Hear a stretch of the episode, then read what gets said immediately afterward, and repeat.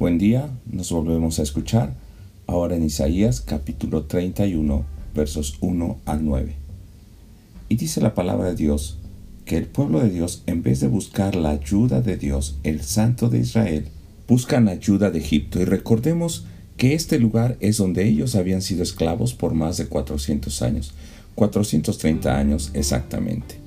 Entonces buscan ayuda de Egipto y de las fuerzas humanas por eso mismo, Dios, el Señor que es sabio, enviará calamidad y actuará contra los pecadores que están buscando la ayuda del mundo y aquellos que los ayudan.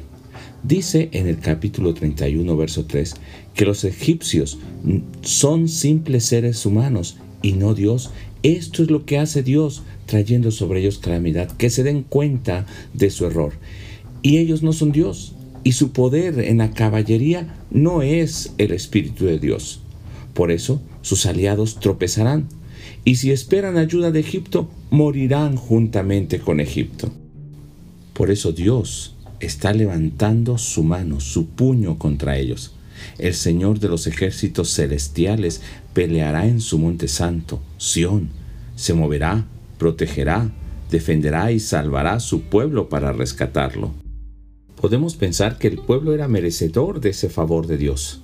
Sin embargo, del verso 6 al 9, vemos que el pueblo es rebelde y perverso, pero a pesar de eso Dios les pide que regresen a Él.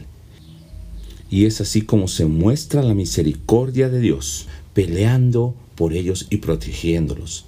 Así llegará un día glorioso en que desechen sus ídolos y el obrar de Dios hará que sus enemigos asirios sean destruidos y huirán con pánico. Sus jóvenes serán apresados porque el Señor golpeará a Siria con su espada.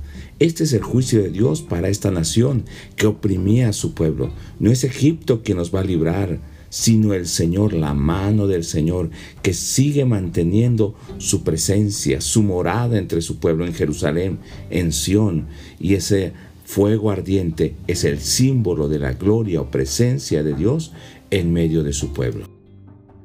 Pensemos hoy si no estamos confiando más en el brazo de carne que en el Espíritu de Dios y que si vemos lo que pasa a nuestro alrededor es para oír el llamado de Dios y ver su brazo obrando para hacernos regresar a Él.